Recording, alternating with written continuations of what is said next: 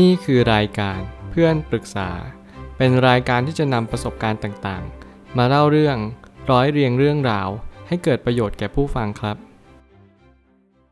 สวัสดีครับ ผมแอดมินเพจเพื่อนปรึกษาครับ วันนี้ผมอยากจะมาชวนคุยเรื่อง เพิ่งเลิกกับแฟนที่คบกันมา 9 ปี เลยไม่รู้จะทำใจยังไงดี มีคนมาปรึกษาว่า สวัสดีค่ะ เราเพิ่งเลิกกับแฟนได้ 15 วัน เนื่องจากมีมือที่ 3 เรากับแฟนคบกันมา 9 ปี แต่แฟนเรานอกใจไปคุยกับผู้หญิงคนอื่นได้ 6 วัน แต่แฟนเราก็ดันเลือกผู้หญิงคนใหม่ ทั้งที่ก่อนหน้านี้ไม่เคยทะเลาะกันเลย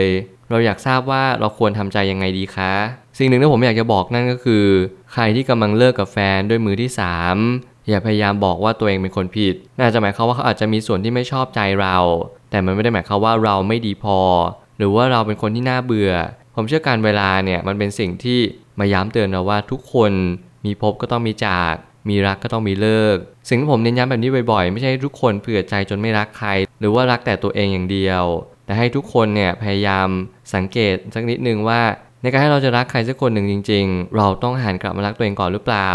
เราแบ่งอย่างละครึ่ง รักแฟนครึ่งหนึ่งแล้วก็รักตัวเองครึ่งหนึ่งเมื่อไหร่ก็ตามที่มันเจอจุดตรงกลางหรือจุดสมดุล มันก็ทำให้เรามีความรักอย่างสมดุลมากยิ่งขึ้น และมันก็ทำให้เราไม่เจ็บปวดในการพัดพากจากความสัมพันธ์ในครั้งนี้ ก็เพราะว่าเรามีสติระลึกรู้ว่า ทุกความสัมพันธ์มีพบก็ต้องมีจากเท่านั้นเอง ความผิดของใครมันอาจจะไม่มีก็ได้ มันอาจจะเป็นเพียงแค่ความรู้สึกที่เปลี่ยนแปลงไป และผมเชื่อว่าการที่เราจะมีความรักกันแบบระยะยาวเนี่ยไม่ใช่เรื่องง่ายเลย เราจึงจะต้องค่อยๆศึกษาและเรียนรู้กันไปเรื่อยๆว่าชีวิตที่เรามีความสุขจริง ๆ มันเกิดจากอะไรกันแน่ ผมมาตั้งคำถามขึ้นมาว่า บางทีเรื่องนี้ก็สอนให้รู้ว่าระยะเวลามันไม่ใช่ตัวการันตีว่าความสัมพันธ์จะยืนยาว สิ่งที่การันตีได้ก็คือคนสองคนยังรู้สึกตรงกันไหมสิ่งนี้ก็คือการที่ทำให้เราต้องมาปรับจูนกัน การปรับจูนกันก็คือการทำให้เส้นที่มันกำลังขนานไปเนี่ยมันยังขนานกันอยู่จริง ๆ หรือเปล่า เราปรับให้มันตรงกันไหมหรือว่าเราไม่เคยปรับความเข้าใจกันเลย มีหลายความสัมพันธ์และมีหลายบริบท ไม่ว่าจะเป็นชีวิตคู่หรือชีวิตครอบครัว แน่นอนเราอาจจะไม่มี moment ในการ deep conversation กันเลย การคุยอย่างลึกซึ้ง การคุยอย่างที่ทำให้เรารู้สึกว่าโอเค วันนี้เราตั้งใจที่จะมาคุยแบบเรื่องนี้จริง ๆ เป็นสิ่งที่สำคัญมากๆ เพราะเราอยากให้เรื่องนี้เนี่ยปรับเปลี่ยนไปทิศทางที่ดีขึ้นอย่างมหาศาลเลย และบางครั้งเนี่ยเราก็หลงลืมไปว่าความสัมพันธ์ในทุก ๆ ความสัมพันธ์ จะต้องปรับจูนกันทุก ๆ ปี ทุก ๆ เดือน หรือว่าเราก็จะมีระยะโมเมนต์ของเรา เป็นแบบฉบับของความสัมพันธ์นั้นๆ เพื่อให้ทุกๆอย่างมันดีขึ้น ผมเลยอยากจะแนะนำว่า ถ้าเกิดสมมติเราคบกันมานานเนี่ยเราก็ต้องมานั่งคุยกันบ่อยสักนิดนึง แน่นอนว่าไม่รู้ว่าแต่ละคนต้องการอะไร เราตอบโจทย์ในชีวิตเขาได้หรือเปล่าและเขาตอบโจทย์ในชีวิตเราได้หรือเปล่ามุมมองของผู้หญิงผู้ชายเรื่องความสัมพันธ์นั้นไม่เหมือนกันเลยแล้วนี่จะเป็นเหตุผลว่าเราก็ต้องค่อยๆ เรียนรู้จากคนคนหนึ่งไปตามการละเวลามากขึ้น การไม่ทะเลาะกันเลยก็อาจจะหมายถึงว่า มันเป็นจุดที่เราลงตัวไปหมดอยู่แล้วบางทีผู้ชายอาจจะรู้สึกเบื่อเลยลองหาคนใหม่ดู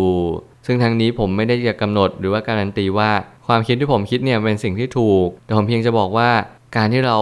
คบกันสักระยะหนึ่งแล้วเราไม่เคยทะเลาะกันเลยเนี่ยผมคิดว่ามันเป็นเรื่องที่น่าสงสัยอย่างยิ่ง เพราะจริงๆแล้วในการที่เราจะเจอความสัมพันธ์ที่ไม่เคยทะเลาะกันเลย มันจะดีในแง่มุมหนึ่ง แต่แง่มุมหนึ่งนั่นก็คือหมายความว่าเราจะคุยกันน้อยไปหรือเปล่า มันเหมือนกับว่าบางครั้งเนี่ยผมก็พยายามเรียนรู้ในการที่เราคบกับแฟนคนหนึ่งและแน่นอนมันก็จะมีบางคนที่เขา เป็นเหมือนน้ำเย็นเป็นเหมือนน้ำแข็งเลย เราพยายามหาเรื่องเขาแค่ไหน เขาก็ไม่เคยมีอารมณ์โมโหเลย แน่นอนเขาโมโหมากสุดก็แค่ เงียบไปเท่านั้นเอง สิ่งวันนี้ผมไม่ได้จะบอกว่าให้ทุกคนทดสอบในคู่รักของทุกคนว่า เราจะมีน้ำโหหรือโมโหกันหรือเปล่า แต่ให้เราสังเกตว่าเมื่อไหร่ก็ตามที่เราทะเลาะกัน สิ่งที่เราต้องได้กลับมานั่นก็คือ การให้เราปรับความเข้าใจกันมากขึ้น การให้เรามาเรียนรู้ว่าโอเค ฉันผิดไปเรื่องนั้นเรื่องนี้ เธอผิดเรื่องนั้นเรื่องนี้ เราออาจจะทั้งคู่ไม่ได้มีผิดหรือถูก เพียงแต่แค่ทำให้กันได้หรือเปล่า นี่จะเป็นสิ่งที่สำคัญมากที่สุด สิ่งที่ควรทำใจอย่างแรกเลยคือ คิดว่าชีวิตนี้เรามีสิ่งอื่นอีกไหมที่เราต้องการที่จะทำหรือว่าไปที่ใดที่เราต้องการจริง ๆ สอบทานตรงนี้ดูอีกทีหนึ่งเมื่อการที่เรามีเป้าหมายชีวิต และมีความหมายชีวิต ผมว่า2สสิ่งนี้แหละเพียงพอต่อการที่เราจะทำใจในความรักที่ยืนยาวขนาดนี้ แน่นอนมันไม่ใช่เรื่องง่าย และแน่นอนมันก็เป็นเรื่องที่เราพอทำได้เหมือนกัน สิ่งที่ยากเท่ากับเป็นไปได้ ผมคิดแบบนี้เสมอ ถึงแม้จะยากสักเพียงใด แต่มันยังพอเป็นไปได้ นั่นก็แปลว่าอาจจะเป็นหนทาง ที่ทำให้เราสำเร็จรุ่ร่วง ในทิศทางนั้นเช่นเดียวกัน ต่อให้เราเรียนรู้เรื่องราวเหล่านี้ และต่อให้เราไม่เข้าใจเรื่องราวอะไรเลยในชีวิต เราก็แค่รับรู้แล้วก็เรียนรู้มันเท่านั้นเองไม่จำเป็นต้องไปย้ำคิดย้ำทำหรือว่าต้องให้มันออกไปจากสมองเราทั้งหมด การที่เราจะคบคนคนหนึ่งเนี่ยนั่นหมายความว่า เราพร้อมแล้วแหละที่จะเปิดรับคนคนนี้เข้ามาในความคิดและความทรงจำของเรา ผมเชื่อว่าเข้ามาในชีวิตนั้นอาจจะเป็นเรื่องที่ยากเหมือนกัน และการที่เราจะต้อนรับใครสักคนหนึ่งเข้ามาในความทรงจำของเรา มันยากยิ่งกว่า เราก็เลยต้องพินิจพิจารณาจริง ๆ ว่า คนคนนี้สมควรในการที่อยู่ในความทรงจำของเราหรือเปล่า แต่กระนั้นผมก็กล้าพูดว่าเราไม่สามารถที่จะไปกำหนดกะเกณฑ์อะไรได้ทั้งหมดว่า คนคนนี้เขาจะสร้างความทรงจำที่ดีให้กับเราหรือเปล่า โมเมนต์ที่น่ารักสดใส เพราะสิ่งเหล่านี้มันไม่สามารถกำหนดได้ โดยดุลพินิจของคุณเอง มันกำหนดจากธรรมชาติ พลังงานและสสารต่างๆ การที่ผู้ชายเจอผู้หญิงใหม่แน่นอน มันอาจจะเป็นความหลงไหลมากกว่าความรักวันหนึ่งก็อาจจะกลับมาได้ แต่มันก็ขึ้นอยู่กับตัวเราว่าเราจะให้โอกาสอีกไหมถ้าเกิดสมมติผมลองวิเคราะห์ดูแบบประมาณว่าเออระยะเวลาที่ยาวนาน ผู้ชายเองก็มีความผูกพันไม่แพ้ก็ไปกับผู้หญิง แล้วก็ดูวิธีการที่เขาเลิกกับคุณ มันก็เพียงเพียงแค่ไม่กี่วันนั่นหมายความว่าถ้าเกิดสมมติเขาลองอยู่คนใหม่ลองเข้ากับคนใหม่ถ้าเขารู้สึกว่ามันไม่โอเคเขาอาจจะกลับมา แต่แน่นอนผมก็ไม่ได้แนะนำให้เราเปิดใจต้อนรับเขา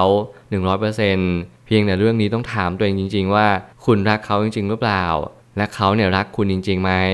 แต่ละคนนั้นหาประสบการณ์ไม่เหมือนกัน เราต้องเข้าใจว่าชีวิตคู่เนี่ยมันไม่เหมือนกับการที่เราเป็นแฟนกันแน่นอนเป็นแฟนกันเราก็จะเถนตรงยังไงก็ต้องได้ยังไงก็ไม่ได้ แต่การเป็นคู่ชีวิตเนี่ยมันต้องยืดหยุ่นอย่างยิ่ง มันต้องมีความเข้าใจอย่างมหาศาล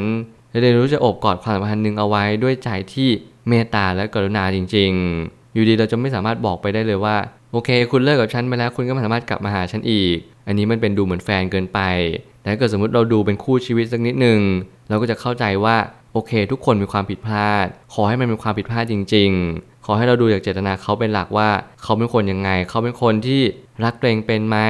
เป็นคนที่ติดกับดักคำพูดคำจา หรือว่าคำเยินยอสรรเสริญมากเกินไปหรือเปล่า